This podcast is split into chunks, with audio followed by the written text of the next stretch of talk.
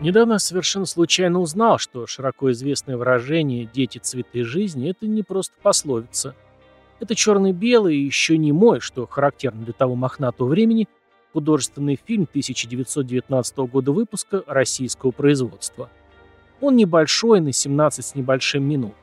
По сюжету представляет из себя традиционную агитку тех лет, зазывающую темное население посещать именно врачей, а не знахарей любого вида. Зрелище занятное и недолгое, как только нашел, посмотрел полностью. Жаль, что современные отечественные актеры не играют так же увлеченно и азартно, как в те времена. Но не буду отвлекаться и продолжим небольшой лингвистический экскурс. «Дети – цветы жизни» – выражение, несомненно, крылатое, но не пословиц, как может показаться. Есть мнение, что оно модифицировалось из фразы Максима Горького в рассказе «Бывшие люди» за 1897 год, там это звучало как «дети – живые цветы земли».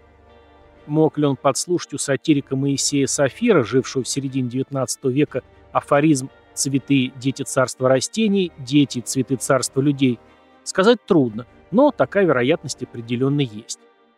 В наше время этот оборот превратился во всевозможные занятные статусы в соцсеточках с разнообразнейшим продолжением как с позитивными, так и с негативными оттенками, что как бы напоминает о важности этого периода человеческой жизни в любом случае.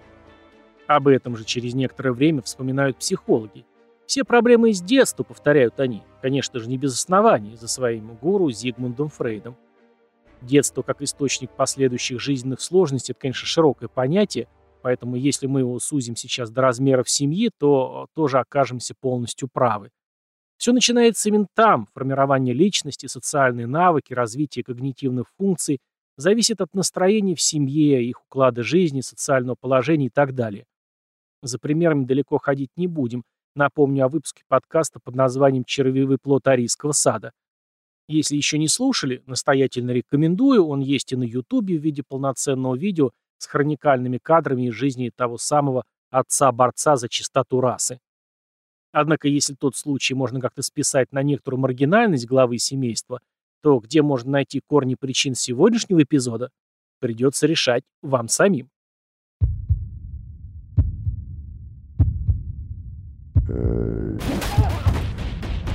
Краймкаст.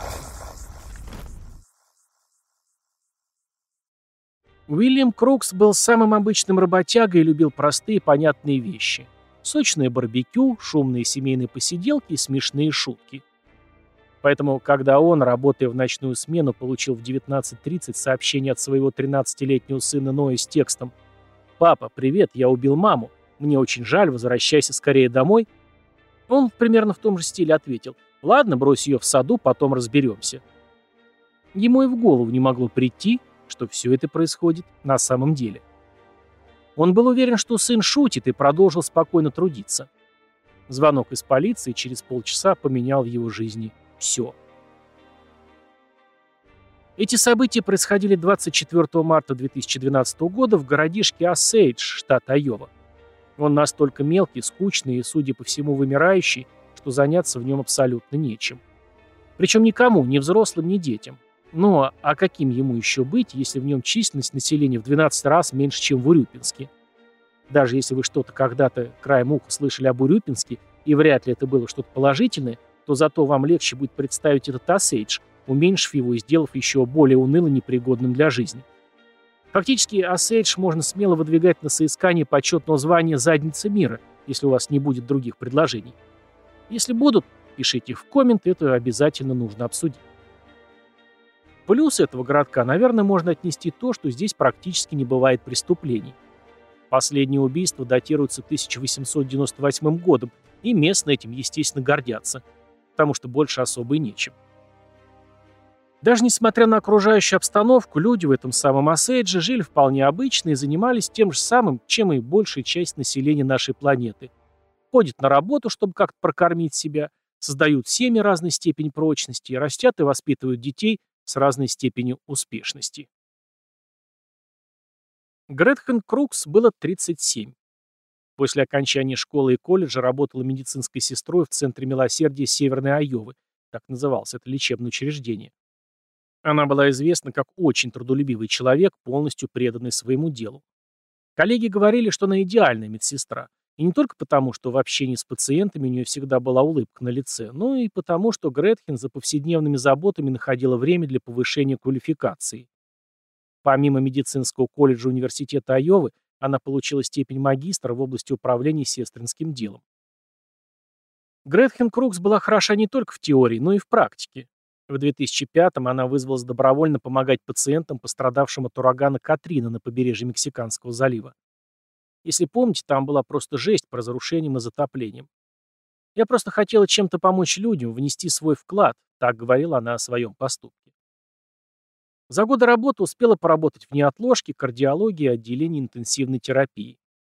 Гретхен была полностью предана своей профессии и от всей души любила ее. Пациенты-коллеги, видя ее отношения, отвечали ей тем же. В 19.31 24 марта 2012 года на номер службы спасения города Осейдж был совершен телефонный звонок. Представившийся Ноем Круксом молодой человек был спокоен, собран и хладнокровен. Он сообщил оператору, что только что застрелил свою мать. И продолжил. «Я не шучу. Она мертва. Я напуган. Я убил маму из своего ружья 22-го калибра. Я не знаю, почему это сделал. Он повторил все это свое заявление несколько раз, прежде чем продолжить. Я пытался ее изнасиловать. Я пытался изнасиловать ее, но не смог. Потом Ной извинился за свои действия и пояснил оператору, что мать забрала у него диск с игрой Call of Duty после того, как он принес из школы плохие оценки. Он сообщил диспетчеру, что его ружье полностью разряжено и уточнил на всякий случай, не будут ли подъезжающие полицейские в него стрелять. «Что-то нашло на меня», — пожаловался он. «Теперь я, наверное, не смогу жениться на своей однокласснице и не поступлю в колледж», — продолжил Ной. Оператор сказал подростку выходить на улицу и встречать полицейских. Парень после этого написал отцу, работающему вторую смену, сообщение, о котором я уже говорил в самом начале. Быстро подъехавшие копы постучали в парадную дверь. Ной ответил и открыл. Его попросили выйти и сесть на ступеньки крыльца, пока двое полицейских не осмотрят дом. Они вошли в гостиную и сразу же увидели Гретхен Крукс. Ее тело было изрешечено пулями. Она определенно была мертва. Верх ее пижамы был расстегнут, нижняя часть тела обнажена. Неподалеку от нее в столовой на полу лежала винтовка 22-го калибра. Но и Крукс там же, на месте, подтвердил офицерам полиции то, что это все сделал именно он. После этого Ной был усажен на заднее сиденье служебного автомобиля для отправки в полицейский участок. Судя по отчетам патрульных, подросток не плакал и выглядел как-то даже равнодушно и несколько отстраненно. Старший офицер из прибывшего наряда позвонил отцу, Вильяму Круксу, и сообщил о происшествии. А местом преступления занялись эксперты-криминалисты. Полицейском участке Ной Крукс дал подробные признательные показания. По его словам, он был глубоко обижен тем, что мать Гретхен Крукс под предлогом того, что сын мало времени уделяет домашним заданиям, отобрала диск с игрой для приставки Xbox и куда-то спрятал его до тех пор, пока он не исправит плохие оценки. На уговоры сына она не поддавалась и менять свое решение, судя по его наблюдениям, не собиралась.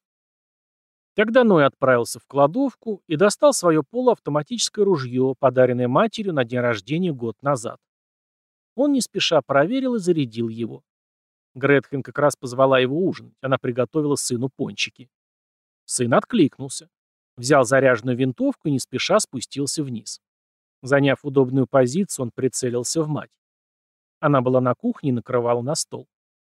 Но и опустил оружие. Он по каким-то своим причинам посчитал нечестным стрелять ей в спину. Дождавшись, когда она выйдет из кухни и сядет на диван в гостиной перед компьютером, он снова поднимает ружье. Пересказ событий в изложении Ноя Крукса был совершенно неэмоциональным. Он говорил так, как будто пересказывал скучную историю из нудного сериала. И его интонации не изменились даже тогда, когда он описывал уже совершенно отвратительные вещи. 13-летний Ной Крукс отправил свою мать 22 пули.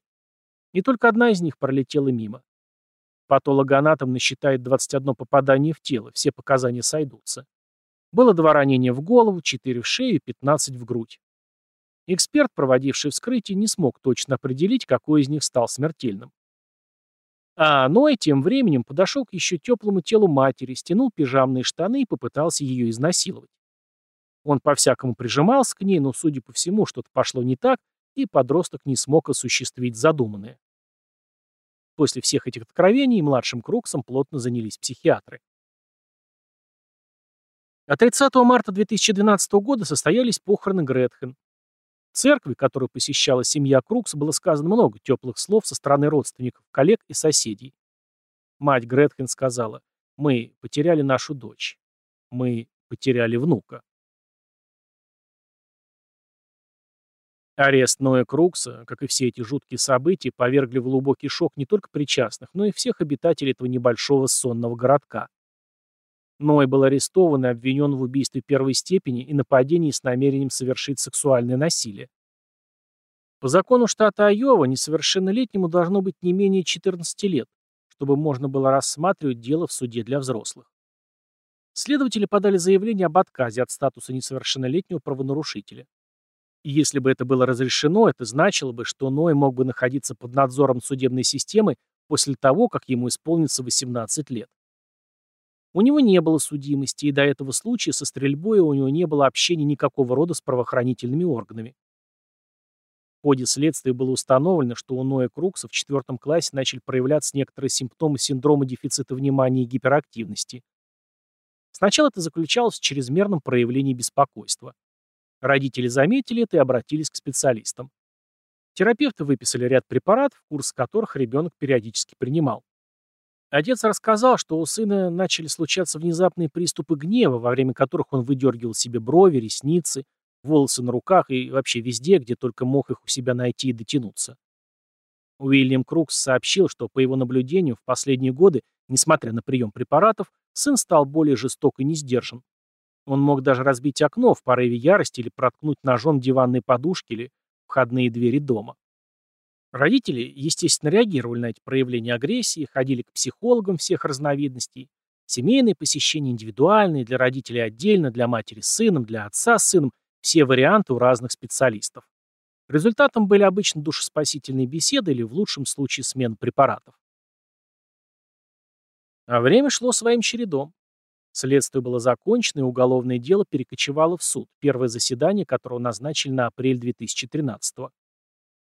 Группа адвокатов Ноя Крукса объявила, что они планируют строить защиту на основании невменяемости своего клиента.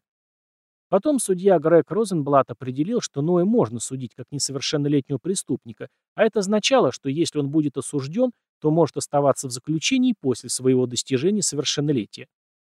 Он довел до общего сведения, что психологические тесты, проведенные в отношении Ноя, показали, что он однозначно не будет реабилитирован к тому времени, когда ему исполнится 18 лет. Доктора обнаружили, что Ной был логичен, последователен и целеустремлен, как до, во время, так и после стрельбы. В отчете доктора психиатрии Майкла Тейлора, проводившего многочасовые опросы Ноя Крукса, сказано, что его действия были неотъемлемой частью глубоко укоренившихся личностных черт, которые присутствовали годами, несмотря на его относительную молодость, и будут сохраняться в обозримом будущем. И там же в заключении. С высокой степенью медицинской уверенности я могу заявить, что перспективы реабилитации Ноя Крукса до его 18-летия равны нулю. У него нет психического заболевания, которое как-то влияло на его действия, которое можно было бы вылечить. С этим выводом соглашается независимый психолог доктор Анна Солтер. Вот как звучит ее заключение. Это было сделано не сгоряча. Нет никаких признаков того, что он был психотиком или даже расстроен во время стрельбы, и, наконец, у него есть ряд личностных черт, которые очень трудно лечить. Я не думаю, что в настоящее время можно как-то лечить отсутствие совести, полное отсутствие эмпатии и крайнюю черствость. Я пессимистично отношусь к возможности того, что какая-либо программа терапии может успешно вылечить эти черты даже в течение гораздо более длительного периода времени. Адвокат защиты Уильям Китмус сказал присяжным, что Ной страдает перемежающимся эксплозивным расстройством, поведенческим расстройством, которое характеризуется повторяющимися эпизодами импульсивного агрессивного поведения. Он утверждал, что та вспышка насилия была вызвана тем, что Гретхен забрала диск игры для Xbox. Гретхен, по его словам, была приверженцем дисциплины в семье, и это иногда приводило к ссорам между матерью и сыном. У Ноя были любящие, но эмоциональные отношения с Гретхен, говорил адвокат. У них были свои проблемы, но в следующую минуту они вместе играли в игры. Он рассказал, что однажды Ной поделился с ним, что у него были мысли убить свою мать, но никогда он не принимал их всерьез. Он сказал, наверное, тогда я не воспринял это как реальную угрозу. Адвокаты вызвали трех друзей Ноя для дачи показаний. Один подросток сказал, что часто играл в Call of Duty Online с Ноем. Он заметил, что в этом году Ной вообще стал более агрессивным и жестоким и даже начал колоть одноклассников в школе карандашами. Свидетель рассказал суду, что такие инциденты могли происходить один или два раза каждые пару недель, а затем не повторяться в течение нескольких месяцев. Он также вспомнил, что Ной угрожал убить других школьников и свою мать. 14-летняя девушка-одноклассница рассказала, что разговорилась и подружилась с Ноем в седьмом классе. Она сказала, что в марте 2012-го он начал частенько поговаривать о самоубийстве, и его поведение начало заметно меняться. Она сказала дословно, он начал злиться быстрее. На физкультуре, например, он злился на то, на что обычно не злился. Интересное замечание, видимо, от физической нагрузки разгонялась и нервная система. Потом суд и присяжные заслушивали показания разных врачей-специалистов.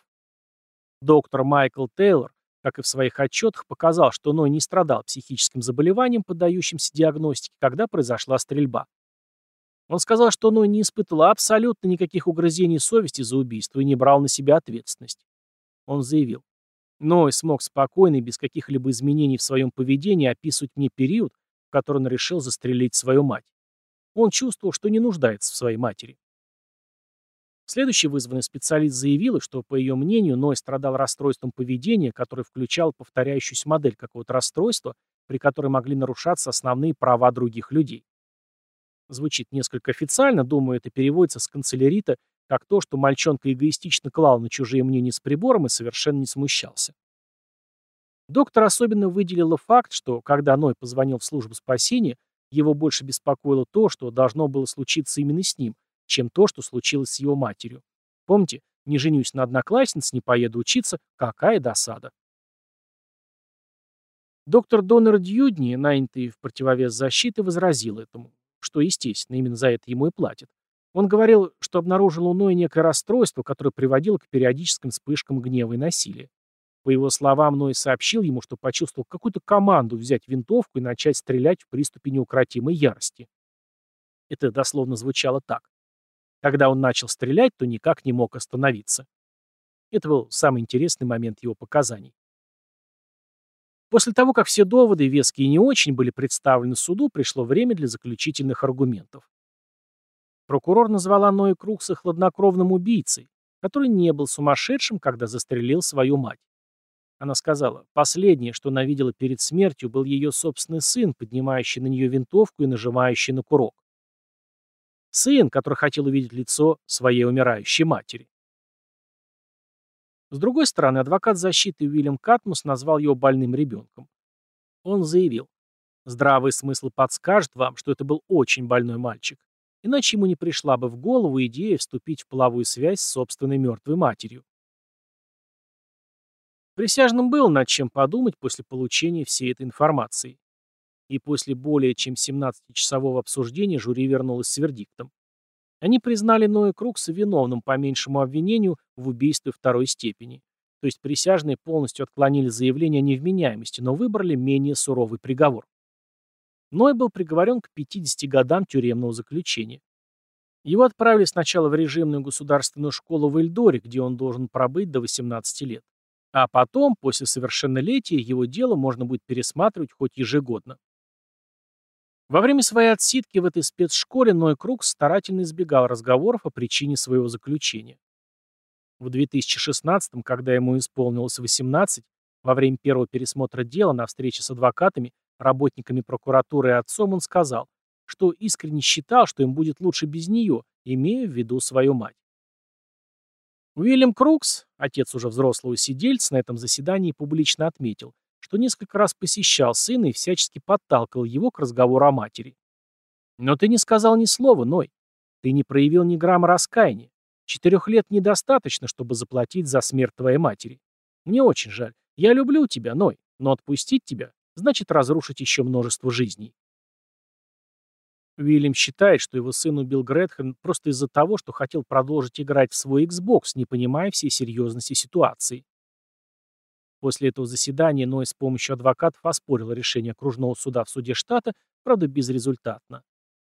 После проведения очередных психологических тестов, проведенных за решеткой и высокими крепкими стенами умелыми специалистами, согласно их отчетам, заключенный Крукс за время нахождения в исправительном учреждении отлично научился говорить то, что от него хотят в данный момент услышать.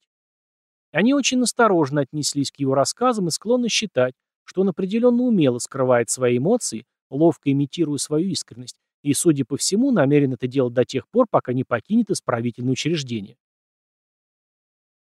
Следующий пересмотр состоялся в мае 2020 года. Желающих выпустить на свободу Ноя Крукса опять не нашлось. Причем решение было единогласным. Есть большая вероятность, что он так и останется в тюрьме Форт Додж до истечения своего срока в 2063 году. Но такая история, которую язык не повернется назвать неоднозначной. Чего не хватало мальчонке Ною? Судя по всему, недостатка в игрушках у него не было, начиная от электронных, кончая огнестрельными. Родительского внимания? Или это пубертатный период своим гормональным штормом повредил нежный детский чердачок? Хотя любая наша догадка уже не вернет к жизни Гретхен Крукс, жену, мать и отличную медсестру. Дети действительно цветы жизни, но, видимо, бывают случаи, что в каких-то определенных условиях эти цветы становятся ядовиты для самих садовников. Благодарю всех, кто дослушал до конца. Особая благодарность принцу Фебусу, Эмили Траум, Каролине, Вере 101-218-24, Стерлингусу, Лес Паулю, Кесси и всем-всем поддерживающим меня на Boosty. Если кто-то не знает, там на Boosty подписчики получают весь мой контент раньше всех. Если вам понравился сегодняшний выпуск, поделитесь им с друзьями в своих социальных сетях. Вам не тяжело, а мне будет приятно, если вы поддержите подкаст таким образом. Будет больше слушателей, будут чаще выпуски, здесь определенно есть прямая взаимосвязь. Ставьте звездочки, лайки, пишите комменты, подписывайтесь, чтобы своевременно получать информацию о новых выпусках. Если есть какие-то пожелания или замечания, добро пожаловать в телеграм-канал, там не только инфо о подкастах, но и озвученные, а иногда и переведенные мной трукраймовые документалки. Или в группе ВКонтакте, но, кажется, в телеге все это происходит как-то более душевно. На этом сегодня и попрощаюсь. Всем пока, до наших новых волнующих встреч.